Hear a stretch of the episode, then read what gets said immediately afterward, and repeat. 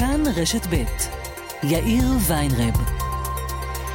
כאן רשת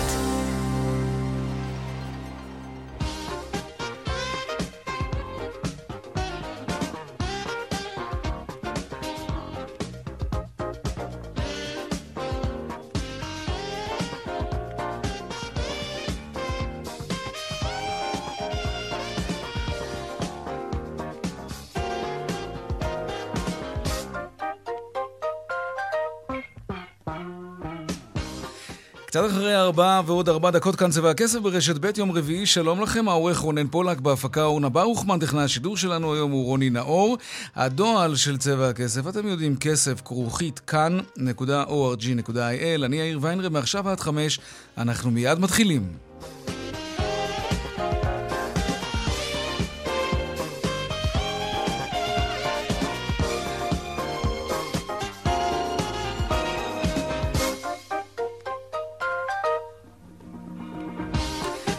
כותרות צבע הכסף ליום רביעי, אנחנו אה, פותחים במשבר חסר התקדים בין ביידן לנתניהו. ביידן הודיע שנתניהו לא יוזמן בזמן הקרוב לוושינגטון, והאפקט המיידי הוא גם בגזרת המטח. הדולר מתחזק, השקל נחלש, נעסוק בזה עוד מעט.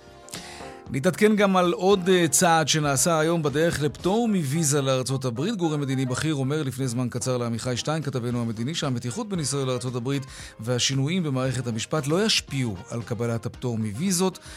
אנחנו כולנו בתקווה כמובן שזה אכן מה שיקרה. עסקי המלחמה בשיא, חברת רפאל, המפתחת מערכות לחימה מתקדמות, מדווחת היום על שנת 2022, על שנה שעברה, כשנת שיא במכירות שהסתכמו בהיקף של uh, יותר מ-11 מיליארד וחצי שקלים, שיא בהזמנות של יותר מ-16 מיליארד שקלים ורווח נקי של 503 מיליון שקלים. הנה דברים שאומר לצבע הכסף עמית צימר, סמנכ"ל בכיר ברפאל, הנה. אין ספק שגם האירועים בין רוסיה לאוקראינה או מדינות נוספות והשינויים הגיאופוליטיים הביאו לכך שמערכות אה, שאנחנו מייצרים, כדוגמת אה, טילי הספייק ומערכות נוספות, מצאו את ביטוים במדינות באירופה ובשווקים בינלאומיים נוספים.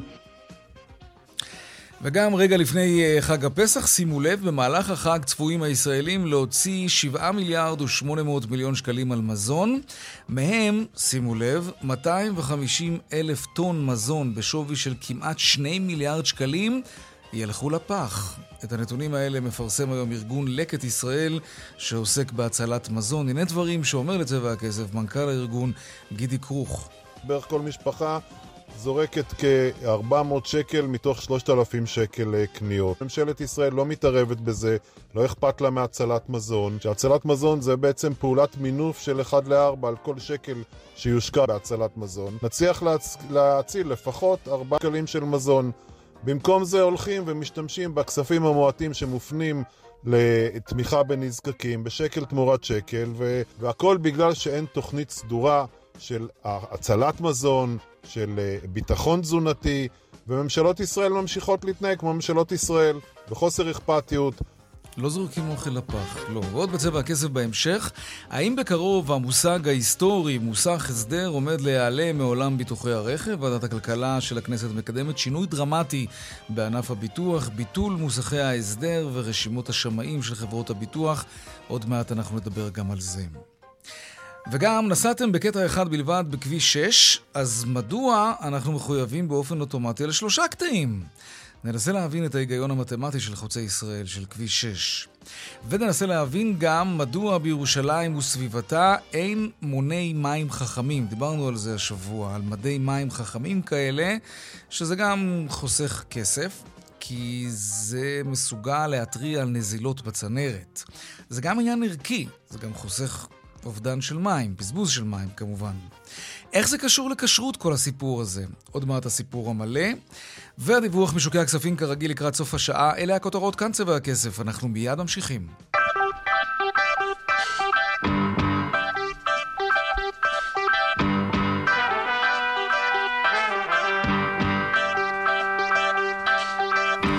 אנחנו פותחים בעניין הפטור מוויזה לארצות הברית. כמה זמן אנחנו מחכים לדבר הזה, אה? כן, המהלך הזה התקדם מאוד בתקופה האחרונה. היום אומר ראש הממשלה נתניהו שדרישות החקיקה לקבלת פטור מאשרה לארצות הברית, החקיקה הזאת הושלמה בהצלחה. עכשיו צריך רק לקוות שהמתיחות בין שתי המדינות לא תעכב את הדבר החשוב הזה. שלום עודד רוז, מנכ"ל לשכת המסחר ישראל-אמריקה. שלום רב. נתחיל במה שבוער. אתה, אתה חושש שהמתיחות בין ירושלים לוושינגטון עלולה לדחות את הסיפור הזה? תגיד. את הסיפור, אתה מתכוון של הוויזות? כן. אני לא חושב, אני חושב שכבר uh, כמעט כל המהלכים שנדרשים הושלמו. Uh, ההתחייבויות uh, גם של הממשלה האמריקאית וגם של ממשלת ישראל כבר ניתנו. Uh, המהלכים שעוד נדרשו uh, כבר נעשים. המהלך המשמעותי היה אתמול והיום של ה... אישור בכנסת של שני חוקים שהיו צריכים לעבור, ואכן עברו, ועברו מהר מאוד. מה שנשאר זה רק הנושא של המערכות, להעמיד את המערכות, לדאוג שהם ידברו אחת עם השנייה בצד השני בארצות mm-hmm. הברית, שאפשר יהיה לגשת למאגרים אה, של הנתונים כפי שנדרש מכל מדינה שרוצה כן, להצטרף. כן, ששתי המדינות. תהיינה שקופות זו לזו מהבחינה נכון. הזאת. נכון. מהבחינה הזאת זה, כמו כל מדינה, דרך אגב, שמצטרפת לתוכנית הזאת. אה, כן. המדינות באירופה, שזה גם כן אה, שקופות אחת לשנייה. אוקיי, אז אם הכל ילך חלק, מה, מהו בעצם לוח הזמנים? מתי אנחנו הישראלים נהנה מפטור מוויזה לארה"ב? הצפי שזה יקרה בספטמבר. מספטמבר... ספטמבר השנה, כבר עוד חצי שנה בעצם, נכון מאוד, אפילו. נכון מאוד. Mm-hmm. תגיד, ושינויי החקיקה שישראל התחייבה, ונדמה לי הושלמו כבר היום, ראש הממשלה דיבר על זה, זה היה משהו דרמטי? מה, מה בעצם נעשה בשינויי החקיקה האלה? מה זה היה אמור לאפשר? זה בעצם אה, מאפשר אה, בעיקר למערכות האמריקניות לגשת למערכות הישראליות. אה, אוקיי. של טביעות אצבע אה, ועוד כמה פרטים שצריכים בשביל לאשר. שאזרח ישראלי שמבקש להיכנס לארצות הברית בלי ויזה מראש. מה זאת אומרת טביעת אצבע? לא לכולם יש אה, דרכון לא, אבל זה, זה, כן, נכון, כן. אבל כשאתה נכנס לארצות הברית אתה שם את טביעות האצבע.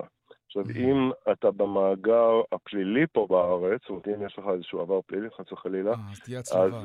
אז תהיה הצלבה, ואז אפשר לדעת שיש לך עבר פלילי. אגב, מה זה אומר אם מישהו יש לו עבר פלילי והוא נוחת על אדמת ארצות הברית, ואז יש הצלבת מידע?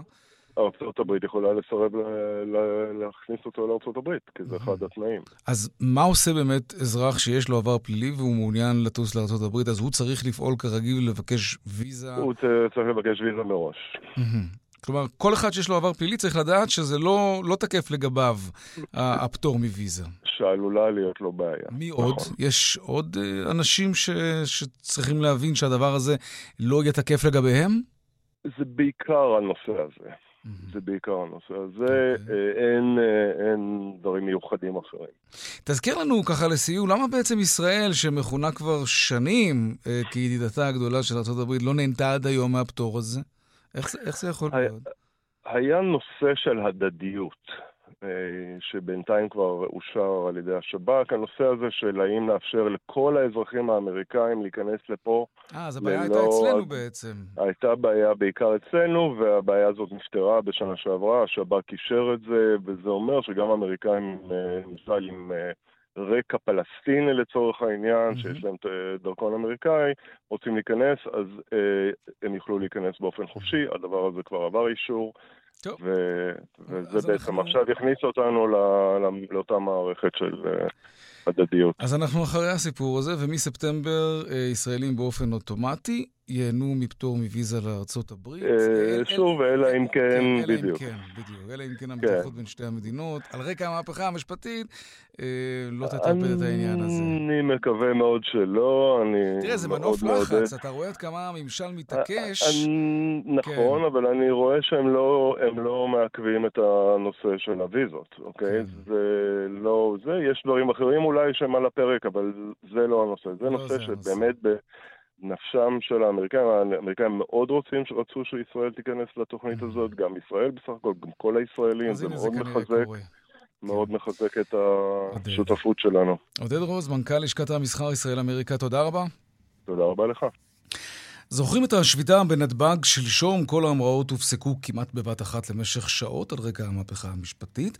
אז מדובר היה בשביתה לא חוקית. לא, לא רק אנחנו אומרים את זה, אלא יושב ראש עובדי רשות שדות התעופה, פנחס עידן, שהורה על ההשבתה בעצמו, אומר את זה. הנה דברים שהוא אמר למיכאל שמש, כתבנו אתמול. אתה בעצם אומר, השביתה הזאת הייתה שביתה לא חוקית. אין ספק, זה, זה, זה, זה התקנון, זה החוק, זה, זה החוק, מה? אז למה הכרזת עליה? כי הכרזתי, כי הכרזתי, כי יושב-ראש ההסתדרות ביקש. אתה אומר, אם היית יודע שזה יימשך כל כך הרבה שעות, זה לא היה קורה. אני, אני הבנתי שכל השביתה הזאת הייתה אמורה להיות בין שעה לשעה וחצי. בשביל זה אני מציע לכם, באמת, תלכו לבית הדין. אני רוצה להבין, וזה אפילו בתביעות קטנות, מה שיחליט בית הדין נקבל.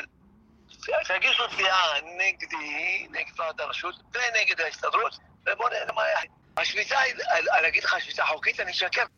כן, טוב, הוא לא, הוא לא משקר, הוא אומר, השביתה לא, הייתה לא חוקית, וכתוצאה מזה הרבה מאוד נוסעים, מה שנקרא, אכלו אותה. כן, בין אם לא יכלו להמריא בזמן, או בכלל, או נתקעו בחו"ל כי חברות תעופה זרות לא רצו להמריא לארץ, כי הם פחדו שהם לא יוכלו להמריא מכאן בחזרה. מי מפצה את הנוסעים האלה שאיבדו הרבה כסף? שלום רוני קולמן, כאן חדשות. שלום יאיר. אנחנו יודעים בכמה נוסעים, אגב, שנפגעו מהשביתה הזאת מדובר? אז אנחנו לא יודעים עדיין מספר מדויק, אבל אנחנו יודעים על בערך כ-40 טיסות שעוכבו או בוטלו בעקבות uh, המחאה הזו. כלומר, היו כאלה שממש לא טסו. היו כאלה שאפילו לא טסו בכלל. חלקם קיבלו uh, באמת החזר מחברות התעופה, אבל עדיין יש חברות תעופה רבות שאפילו לא פיצו את הנוסעים שלהם על uh, עוגמת הנפש הזו. Uh, שוחחתי לפני כמה ימים עם uh, אחד הנוסעים האלה. בוא נשמע אותו בבקשה. הנה. אנחנו בני המכינות חסכנו כסף, אני ועוד שלושה חברים. עברנו טיסה לוד לפני שלושה חודשים. לאוסטריה ולבודפשט.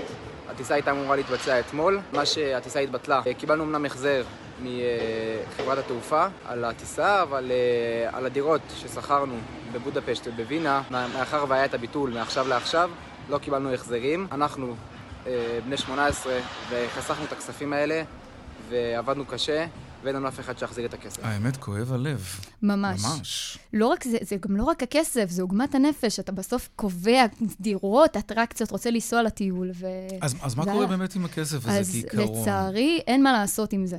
אה, עדיין הם לא יכולים באמת לקבל את הכסף חזרה, הם תקועים עם כי חברת התעופה לא אובדן תחזיר כספי. להם, המלונות לא יחזירו להם, נכון. כי מה הם אשמים נכון. שפה ההסתדרות החליטה להשבית את ההמראות מנמל התעופה בן גוריון.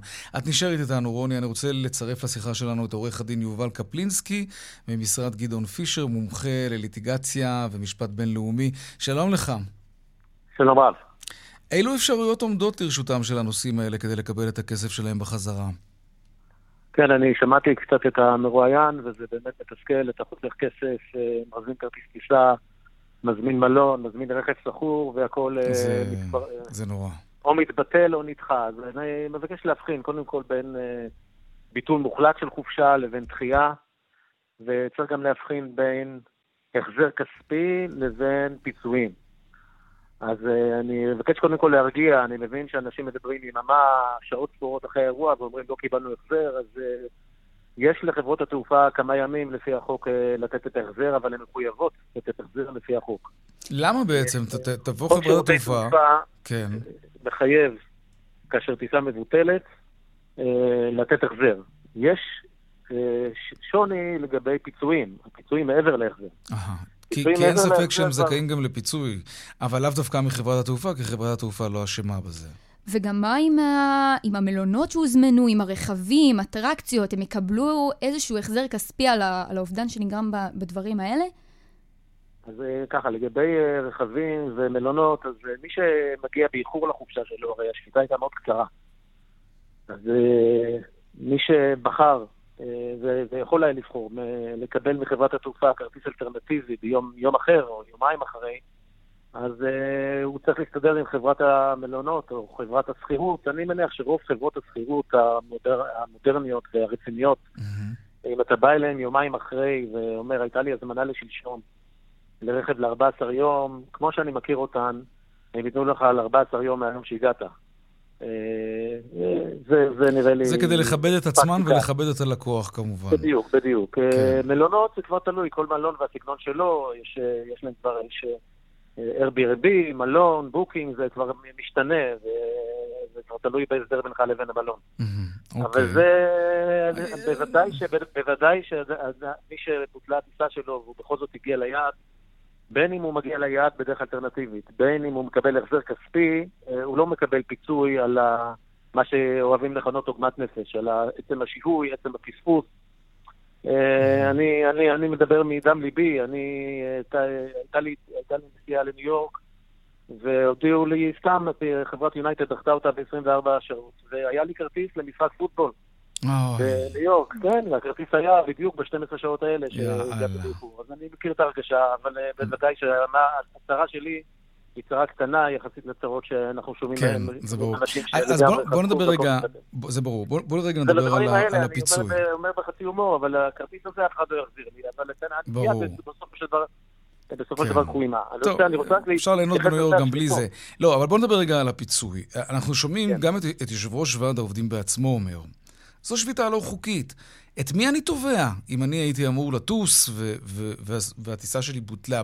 גם אם באתי באיחור, אני חושב שמגיע לי פיצוי, וגם אם בוודאי לא טסתי בכלל. אני, אני רוצה עכשיו לתת, לשים תביעה למישהו. מי, מי, מי היעד? אה, אני לא, אין לי, אין לי תשובה אה, אופטימית לומר למי שרוצה לתבוע מעבר להחזר. ההסתדרות היא יעד לתביעה במקרה כזה? אם, מדובר בשפיטה שהיא איננה חוקית. החוק, החוק מגן על חברות התעופה מפיצוי מעבר להחזר אה, במקרה של שביתה. באופן מפורש, הוא כותב אם הייתה השבתה או שביתה, אז אה, צריך לתת החזר, צריך לתת סיוע, סיוע זה מוגדר בחוק, זה ארוחות אם אתה תקוע בשדה התעופה, או הסעה למלון, אה, לינה מי שצריך, אם מישהו תייר, אז והטיסה נדחית ביום, אז צריך לתת לו הסעה למלון ולינה במלון. כל אלה תחת הכותרת סיוע, לא תחת הכותרת פיצוי, זה לא פיצוי. אה, החזר כספי, אם הוא בוחר לבטל לגמרי את הטיסה, ייתנו לו. פיצויים. יש כל מיני קולות ברשת ש... במקרה של שביתה, לא יהיה לו ממי לקבל. אוקיי, כן okay. רוני. וגם אין לי למי לפנות אותו, אלא לסרט האוסטרלי המפורסם, האיש שתבע את אלוהים.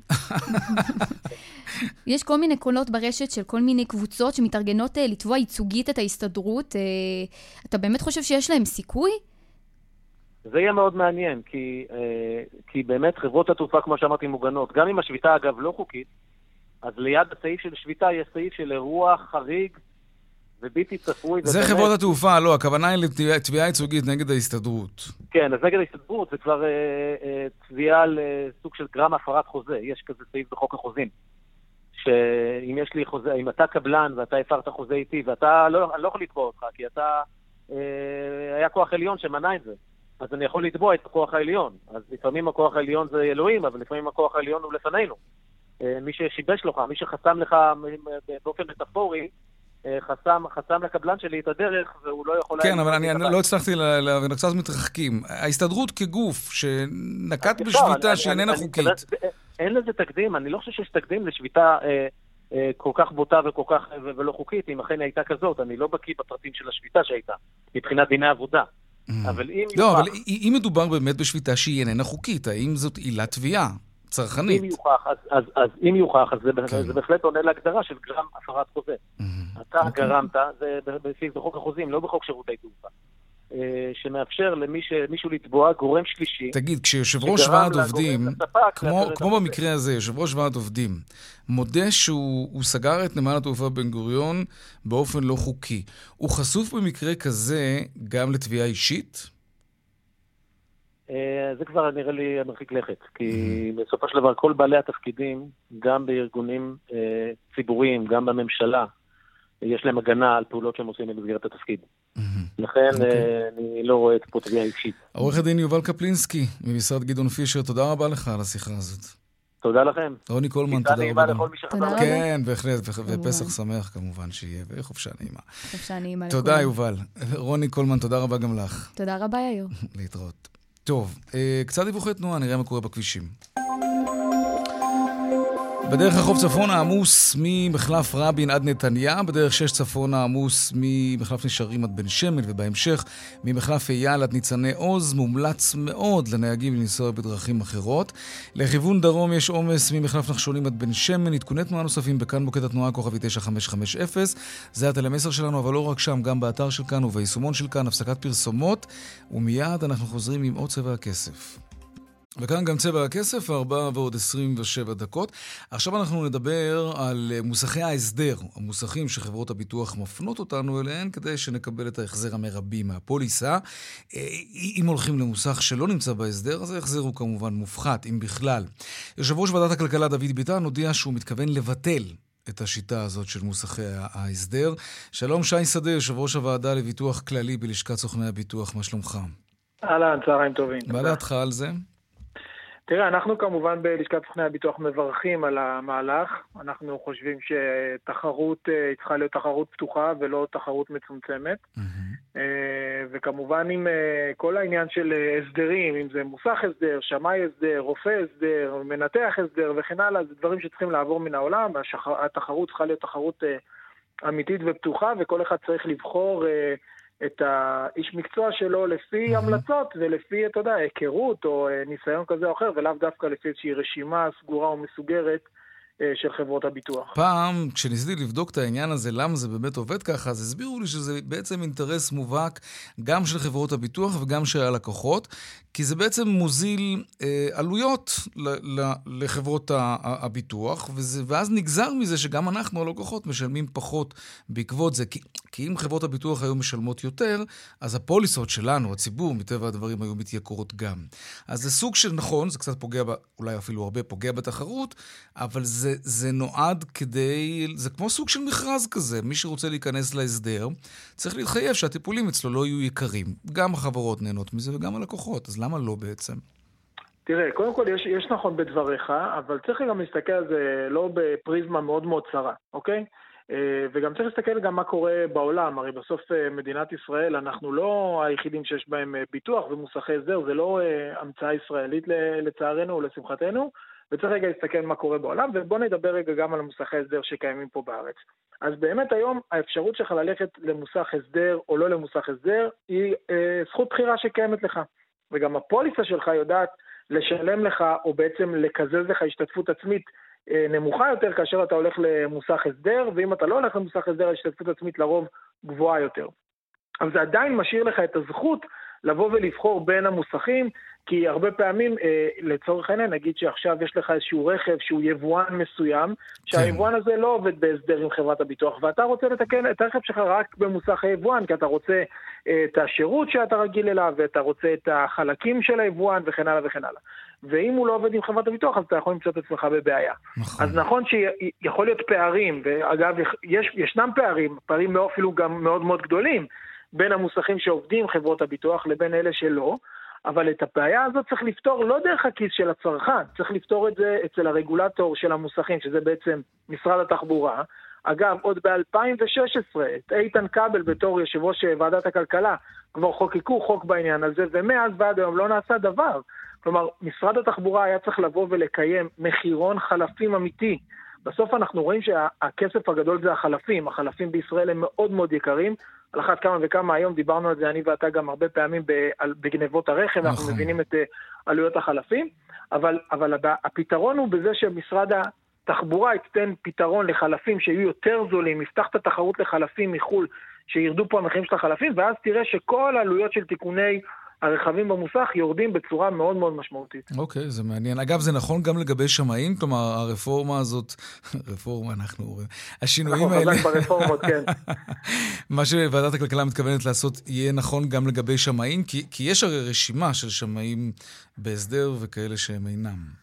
אז תראה, אה, לגבי השמאים, אה, מה שקבע יושב ראש ועדת הכלכלה, דוד ביטן, אה, זה שבעצם השמאים ייבחרו בצורה רנדומלית, כדי שבעצם באמת גם יהיה איזושהי תנועה בתוך שוק השמאים, כדי שלא יהיה קשר בין שמאי מסוים למוסך מסוים.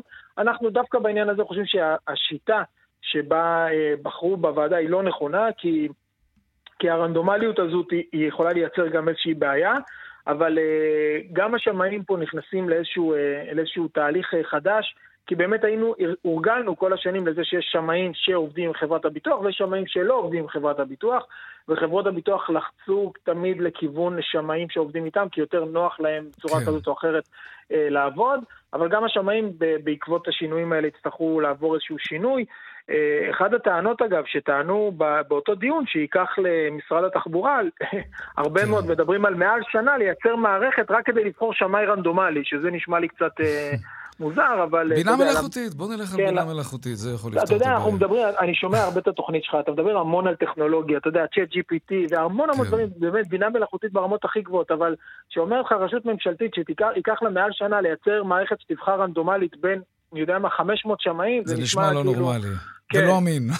כן, אז... אה, שי. שי שדה, יושב ראש הוועדה לביטוח כללי בלשכת סוכני הביטוח. תודה רבה. תודה רבה, ערב ערב טוב, טוב. ופסח אה, כשר ושמח. אה, אמן לכולם. כן, בהזדמנות הזאת. ביי, להתראות. להתראות. שלום רונן פולק. שלום יאיר, מה התחלת לברך? בברכת פסח כשר נראה לי ושמח שכבר כבר? כבר אפשר לדעתי, לא? חכה, יש לנו עוד כמה תוכניות. בוא, מה? נמתין עם זה קצת. טוב, אני לא מתווכח עם דתל"ש. דבר אליי. תשמע, אה, נסעתי השבוע על כביש 6, ממחלף נשרים עד אה, סומך. אה, כמה קטעי אגרה יש כאן? אתה יודע? אין לי שמץ של מושג. קטע אחד. נסעתי כן. קטע אחד. לא, אני, אני עוד קצת, אני קצת די בשוק כשנסעת על כביש 6. יש לך עיקרון כזה, לא לעלות על כבישי אגרה, כי אף אחד לא ייקח ממך כסף כשאתה נוסע על הכביש. מה, מה, מה עשית על כביש 6? האמת היא שנקלעתי לשם בטעות. פשוט פספסתי איזושהי פנייה, איזושהי פנייה ומצאתי את עצמי על כביש 6. זו התשובה הכי הגיונית שיכולת לתת, כי אין מצב שאתה תעלה על כביש 6. לא, לא נכון. לפעמים יש מצב שאני אעלה על כביש... בחיים לא עלית על כביש 6. היו לנו ויכוחים על זה מאה פעם, אמרתי לך, די, יעלה לך 20 להימנע, שקל, תגיע יותר מהר. לא, לא נכון, אם אפשר להימנע, לפעמים אני עושה בווייז, אני בודק גם כן, כמה לוקח כן. לי כאן, כמה לוקח לי כאן, והרבה פעמים תדע לך אוקיי. שהרבה יותר שווה לקחת את הדרך השנייה, שלא עולה לך גם כסף, והזמן הוא אותו. זמן. אתה צרכן אה, מדהים. בכל מקרה, כן, נקלעתי לשם, ואתה יודע מה אני עושה ברגע עשית ש... טעות, נקלעתי לשם. טעיתי בדרך. בדיוק, טעיתי. מצאתי את עצמי על הקטע הזה של כביש 6, והדבר... ואז ברחת. ואז מיד ברחתי בפנייה הראשונה שהייתה לי. אוקיי. בסדר, ברחת. כן. אה, בסדר, קטע אחד לא נורא. נכון. כמה- כמה עולה קטע היום? זה פחות אני לא מעשרה שקלים יודע, לדעתי. כי אני קיבלתי חשבון, כן. ומתברר לי שחייבו אותי, אתה יודע על מה? על שלושה קטעים. נסעתי קטע אחד. אולי טעית עוד פעם. לא טעיתי. אולי כן. למה? כי אם חייבו אותך על שלושה קטעים, אז כנראה לא, לא. אז לא נסעתי על נסעת שלושה קטע קטעים, אחד. אני נסעתי על קטע אחד, אני יודע כמה קטעים נסעתי. אה. מכיר את זה. אוקיי. אבל אני, אתה יודע, התקשרתי. ברור, בוא. ברור שהתקשרת. ביררתי עם אה, מוקד ה- מוקד השירות. כן. אני כבר מת לדעת אם החזירו לך את של כביש הכסף. 6, ובוא בוא- בוא תשמע מה היה הקטע, בשיחה הזאת. ארץ מפעילה את כביש 6. מופיע לי מחלף אחד. נכון, נשארים לסורק. ואתם חייבתם עבור אה, יותר מקטע אחד. כן, כי זה עד שלוש קטעים זה אותו תעריף. למה? זה, זה מופיע בתעריפון. לא, אבל למה? מה הסיבה? למה על קטע אחד משלמים של... על שלושה קטעים? זה לא משנה אם אתה עושה קטע אחד או שלוש, זה אותו תעריף. לא אני קבעתי, זה לא אני, אתה יודע. זאת אומרת שאם אני נוסע קטע אחד, אני משלם את התעריף של שלושה קטעים. אה, כן, או שאם אתה נוסע שלוש, אתה משלם כמו אחד. יש אה, עד שלוש קטעים, יש ארבע וחמש ומעלה. ויש גם, ויש, גם, ויש גם שלוש קטעים פלוס קטע שמונה עשרה. בקיצור, הקטע אחד משלמים כאילו נסעת על שלושה. זה מה שאתה אומר. כן. תשמע, זה מדהים. יש לי מכשיר, רגע, מה הוא אמר? שיש ש- לך של- כן, זה- שלושה קטעים שלושה פלוס קטעים. אחד. זה- קטע 18 זה זה- כבר כן, נפרד, אבל... כן, בסוף הם עוד... יש- אתה עוד אתה תשלם להם עוד, כי לא הבנתי הם. טעו בחישוב פה לא, לדעתי. הם לא טעו, אני בטוח יצאת בזול, יצאת בזול. תשמע, אה, טוב, אה, לא- לא הגיוני. לא מה לא הגיוני? הסיפור הזה. אז פניתי. זה מזכיר לי את הסיפור שלנו של החניונים, שאתה. כן, אתה משלם, אה, חנית רבע שעה, אתה משלם על שעה עגולה. מה? מה? מה נסגר? בדיוק. שכחנו מהדבר הזה. לא. שכחנו, אל תדאג. לא שכחנו. סחבק על זה. זה זה תשמע, הלו"ז שלנו, כן. פניתי לזכיין כביש 6, שהפנה אותי למשרד התחבורה, שהפנה אותי? רגע, כן. שנייה, הוא הפנה אותי למפעיל חוצה ישראל, שהפנה אותך? חזרה לזכיין. חזרה לזכיין. בסופו של דבר אמרתי, חברים, מישהו פה צריך סחרחורת." אה, לקבל אחריות. מה? אז פנית אליי. בכל זאת אוקיי. מצאתי מישהו שיגיב לי, בחוצה כן. ישראל. אמרו לי, הזכירו לי למעשה, שמדובר בתנאי תנאי מכרז שנקבעו כבר לפני 28 שנים, והם צריכים להיזכר מה היה הנימוק. 28 שנה. כן. לפני 30 שנה זה באמת היה הגיוני. היום כבר לא, לא, רגע, פעם להם- היינו תמימים. יש להם איזשהו הסבר. הם סיפקו כן. איזשהו הסבר, ולפיו המטרה הייתה בזמנו לתמרץ נסיעות ארוכות. כלומר, לגרום לך להימנע מלהשתמש רק במקטע אחד, אלא אה, להשתמש ביותר מקטעים. אה, זה ההסבר שהיה אז. אל תיכנס בשביל מקטע אחד. הם רוצים פשוט, הם לא רוצים, ש... הם לא שווה להם שאני אכנס כן. למקטע אחד. זה, כן, זה כמו במזנון מהיר, שאומרים לך, אתה רוצה בשקל, קבל לא טיפה, כאילו להגדיל לך בשקל. ו... תשמע, זה לא נורמלי. ממש לא נורמלי. טוב, כן. אז... אז אה, אנחנו נרים את הדגל? מה יש להרים פה? אני בוא נרים מה, לא דגל. ניכנס... הנה, יש כנסת חדשה, יחסית. בהנחה שהיא עוד תשרוד, אתה- וכן. אתה בונה על המחוקקים. אתה יודע מה, הדבר היחיד מה שמתעסקים זה בו. בונה על המחוקקים? יש דבר על מי- אחד על מי אני שמתעסקים בו. אבנה? אני רוצה לנסוע קטע אחד בכביש 6 ולשלם על קטע אחד. כן, גם אני רוצה, מאוד רוצה. וואי, כמה כן. דברים אני רוצה. אני, אני, רגע, כמה עלו לך. השלושה קטעים האלה, אגב? כלומר, אה, סליחה, כמה עלה לך הקטע שהיה בעצם שלושה? 18 שקלים. 18 שקלים. כן. אתה יודע מה היית קונה ב-18 שקלים? מה אתה אומר? אני התלבטתי, אמרתי, אוקיי, כבר דפקתי אותם, נסעתי קטע אחד, אולי אני אנסע שלושה, סתם. שיהיה, מה אכפת, מגיע לי. פעם הבאה שאתה טועה, אני אומר, תרביץ שישה קטעים. מה יכול להיות? כן, טוב, נו, שוין, תשמע, יאללה, אתה- יש עוד אתה- משהו. אתה ראית את המייל הזה שקיבלנו כן. מהמאזין, אה, שסיפר לנו לפני כמה ימים, שהוא שמע את האייטם שעשינו על מדי המים החכמים. מהמם. התכתבנו על זה נכון. לפני כמה ימים. אה, אז דיברנו, רק נזכיר למאזינים, מדי מים חכמים, כאלה שיודעים לזהות דליפות בצנרת, מה שחוסך כמובן כסף ולקוחות, אבל זה גם עניין ערכי, כי, כי חבל על כל טיפה, וישראל מתייבשת וכולי וכולי. אז המאזין שביקש להישאר בעילום שם, אה, עשה טלפון לתאגיד המים הגיחון, בירוש- באזור ירושלים. באזור ירושלים, כדי לברר ולבקש, במקרה שאין לו מד מים חכם, ש- שיהיה לו מים, מד מים חכם כזה. בואו נשמע את הקטע. שלום, הגעתם למוקד השירות של חברת הגיחון, תאגיד המים והביוב של ירושלים והסביבה. הגיחון שלום מדברת איתנו. שלום, יש לי שאלה אלייך. אה, שמעתי שיותר מ... או קרוב ל-60% ממדי המים בארץ הם חכמים. לנו יש מדים חכמים? מדי מים חכמים? לא, זה לא חכם. לא, יש לכם בגיחון מתקינים באיזשהו מקום מדי מים ח- חכמים, או אתם בכלל לא? לדירות עדיין לא מה- מעדכנים כי בגלל הכשרות. מה הקשר? סליחה, מד מים חכם, למה אי אפשר בגלל הכשרות? מה נכון, כי הקשר? זה לא כשר. מד מים חכם לא כשר. מד מים חכם לא כשר? נכון. אתה ידעת שמד מים צריך להיות כשר? בוא אני אסביר לך את זה. אה, זה זו סוגיה כל כך מורכבת, ולמדתי אותה לעומק. אה, ירושלים היא בכלל עיר מורכבת, אתה יודע, סוגיית הכשרות מעסיקה את תאגיד המים של ירושלים כבר הרבה מאוד שנים. יש בעיר הזאת זרמים שונים, מתברר, של קהילות, כל אחד עם ההחמרות של, של, שלו וההדגשות של אותה קהילה. אה, כרגע בירושלים אין מונים חכמים בכלל. אבל הרגולציה מחייבת את העיר לעבור למונים האלה בתוך שלוש רגע, שנים. תסביר לי מה זה מד מים כשר. זה מד מים כשר, זה קשור, אה, זה קשור... זה לא כשר של אוכל, לא, זה לא, לא, בטח לא. חילול שבת, אני נכון, מניח. נכון, כי זה פות- משדר. נכון, כשאתה כן. פותח את המד, אוקיי. אה, כשאתה פותח ברז בעצם, אתה מייצר איזשהו אה, מנגנון שכן, מחלל שבת, מפעיל כן. את המונה, גורם לו להמשיך, זה לא כמו היום שזה מונים ידנים שהם לא Mm-hmm. מפעילים מערכות חשמליות, ולכן אה, זה ככה. אה, כן, זה בהחלט מוזר, ו- ו- ו- ובירושלים אין בה היום מונים חכמים. זה יקרה, זה- זה זה תהליך איטי. רגע, אבל במקומות אחרים בארץ, נגיד, יש, ציבור יש. דתי מתנגד לזה ואומר... אה, אמרתי לך, ירושלים היא עיר מאוד מאוד מורכבת. אה, כן. טוב. אנחנו נצרף לשיחה שלנו את הרב מנחם פרל, ראש מכון צומת להלכה וטכנולוגיה. שלום לך. שלום, שלום וברכה. אז על מה מדובר בעצם? מה זו כשרות של אה, מד מים? כשרות מד המים, כמו שציינת קודם, היא באמת אה, לעניין שבת, לא לעניין משהו אחר, אה, כן. שהיא באה לוודא שהאדם כשפותח את הברז אה, לא מפעיל מערכת חשמלית, זה בדרישה הבסיסית. יש גם דורשים, לא רק דרישה בסיסית, איך אמרתם קודם, גם מגזרים שונים, שגם פתיחת הברז לא תשפיע על התצוגה.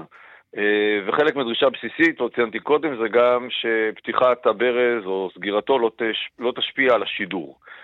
אה, עכשיו, זה, אני באמת לא מבין כל כך מה קורה בגיחון, זה באמת קצת חדש לי, משום שבהחלט יש מדי מים עם כל הכשרות מקצה לקצה. זאת אומרת, אם בכשרות של מזון, אז הקצה הכי מחמיר, שכך מקובל, נדמה לי, זה בבד"ץ, העדה החרדית ירושלים. יש מדי מים חכמים גם עם כשרות שלהם, אז מה הבעיה? אה, אגב, מה שהם אומרים לי ככה בשיחות שאני מקיים איתם בימים האחרונים, זה ש...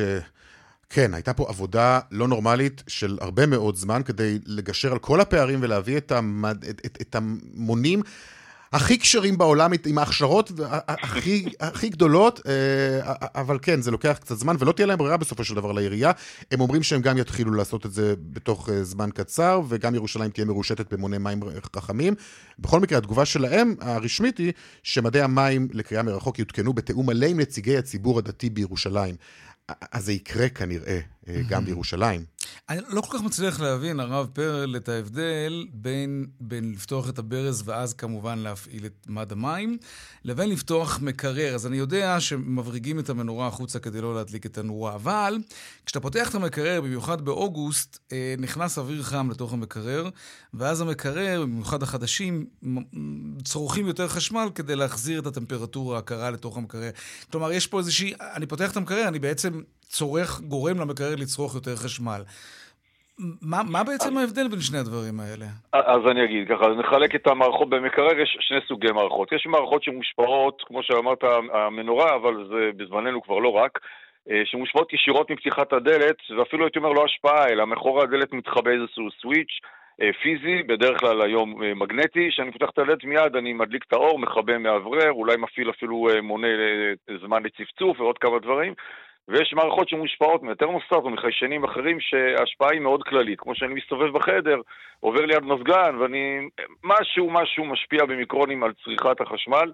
לשינויים האלה, או להשפעות העקיפות שלי, אנחנו במכון צומת לפחות לא מתייחסים, הפסיקה שאנחנו הולכים אה, אחריה, לא מתייחסים אליה, מתירים אותה בשבת, אבל לזה שאני פותח את הדלת ומאחורי הדלת מתחבא סוויץ', ובסוף כל אחד גם מכיר את זה, גם רואה את כן. התוצאות שלו, בזה אנחנו מטפלים. עכשיו, במדעי המים הדיגיטליים, הם אה, לא כך, בעצם, עם, עם מד המים, ואני חושב שיכול להיות שגם אין מד מים כאלה, אנחנו סתם מפחדים.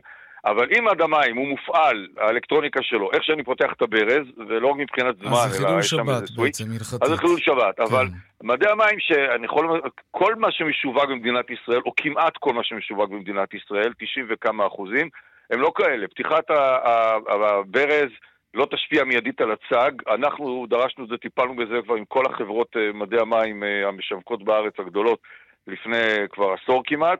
ומדעי המים סופרים, מציגים, סליחה, בדילוג של 100 ליטרים. אף פתיחת ברז, אף אדם לא פותח ברז ויוצא לו בשנייה 100 ליטר. זה ברור, נכון. והשידור נעשה בזמנים קבועים, אין עניין שהשידור יהיה כל שנייה, בדיוק כשפתחת את הברז, אם נכון, השידור יהיה עוד שתי דקות. אלא אם כן יש פריצה של מים אה, נוראית, ואז השידור גם יכול לעשות מיד, אבל זה באמת לא בעייתי, כי זה נורא נורא חריג ולא אמור לקרות. אוקיי, אה, הרב אה, מנחם פרל, כן, התשובה ברורה. אנחנו מקווים כמובן שיהיו מדים כאלה גם בירושלים, משום שזה, שהטכנולוגיה הזאת משרתת הרבה מאוד אינטרסים, גם בכיס וגם כמובן מונעת בזבוז של מים. בעיקר מפקחת על נזילות. הרב מנחם פרל. אני יכול להוסיף עוד שורה אחת. כן. בכנסת, אני לא יודע, לפני שלוש שנים, כבר לא יודע כמה עברו, עבר חוק מדי מים דיגיטליים בשלוש קריאות, שהחוק בעצם אומר שאדם שקיבל מד מים דיגיטלי, לא יודע, שהוא לא לפי ההלכה, לפי רוחו, יכול לדרוש מתאגיד המים שיחליפו לו, אבל זה החריג. זאת אומרת, כן. כולם יכולים לקבל מד מים וכולם כשרים, ומי שידרוש משהו אחר, יקבל משהו אחר. לא צריך את כל הגיחון לעשות כך. הרב מנחם פרל, ראש מכון צומת להלכה וטכנולוגיה, תודה רבה. כל טוב, תודה לכם. טוב, רונן פולק, תודה רבה גם לך. תודה. אה, עדכוני תנועה.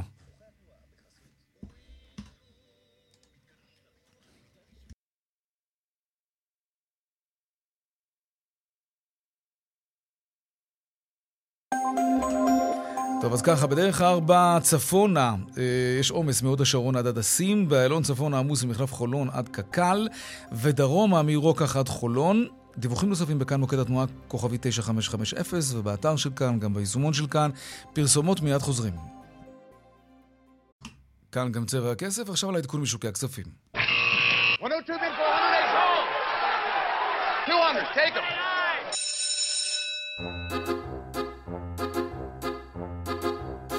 שלום רועי שביט, אנליסט מחלקת המחקר של IBI בית השקעות. מה שלומך? מה שלום השווקים? היי יאיר, בסדר, צהריים טובים. אז היום השוק הציג מגמה שלילית לאורך כל היום, כאשר השבוע מסתיימת לה עונת הדוחות האחרונה ל-2022. מדד תל אביב 35 יורד במעל אחוז, ומדד תל אביב 90 יורד מעל 2 אחוזים. יש ענף אחד שבולט לחיוב היום, וזה ענף הגז ונפט, שעולה מעל אחוז וחצי בהובלת ניומד אנרג'י. לעומת זאת, מדדי הבנקים, תקשורת ונדל"ן ממשיכות להציג מגמה שלילית עם ירידות של מעל 2%. חשוב לציין שלמרות שהמסחר עוד לא נגמר, נכון לעכשיו מחזורי המסחר בשוק נמוכים ביחס לממוצע השנתי, בקרוב ל-30%. נעבור לאירופה, שם מדד הדקס הגרמני נסחר בעליות של אחוז, בדומה למדד ה-600 חברות המובילות באירופה. השוק הסיני ממשיך במגמת העלייה וטיפס היום מעל 2%, ובארצות הברית המסחר נפתח בעליות חזקות בהובלת ענף הטכנולוגיה שעולה ביותר מ-1.5%. נעבור בקצרה למטח, שער הדולר ש... שקל עומד היום על 3.58, ובשונה מהמגמה של השבוע האחרון, שבה השקל התחזק מול הדולר, כן. היום אנחנו רואים היחלשות של קרוב לאחוז. זה בגלל המתח בין ישראל לארה"ב. לגמרי. כן. רועי שביט, אנליסט מחלקת המחקר של IBI בית השקעות, תודה רבה לך. תודה רבה.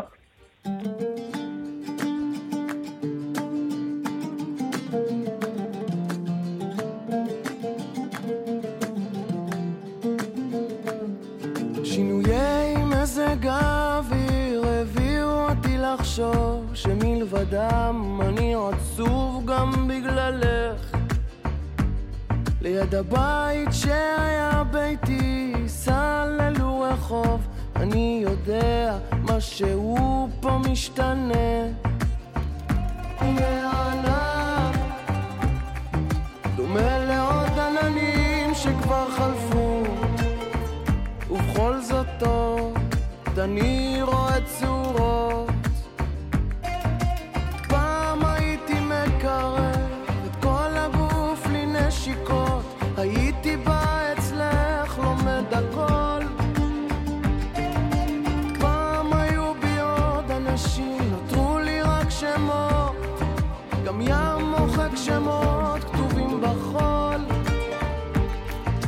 עכשיו אני יודע שבכל זאת את איתי וביחד שנינו יחד נולדים עד כאן צבע הכסף ליום רביעי, העורך רונן פולק, בהפקה אורנה ברוכמן, טכנאי השידור יאיר ניומן ורוני נאור, במוקד התנועה חגית אלחייני. הדואל שלנו הוא כסף כרוכית כאן.org.il, מיד אחרינו בנימין וגואטה, אני יאיר ויינר, משתמע כאן שוב ביום ראשון בארבעה אחר הצהריים. ערב טוב ושקט, שיהיה לנו סוף שבוע טוב, שלום שלום. פעם את שם, ופעם את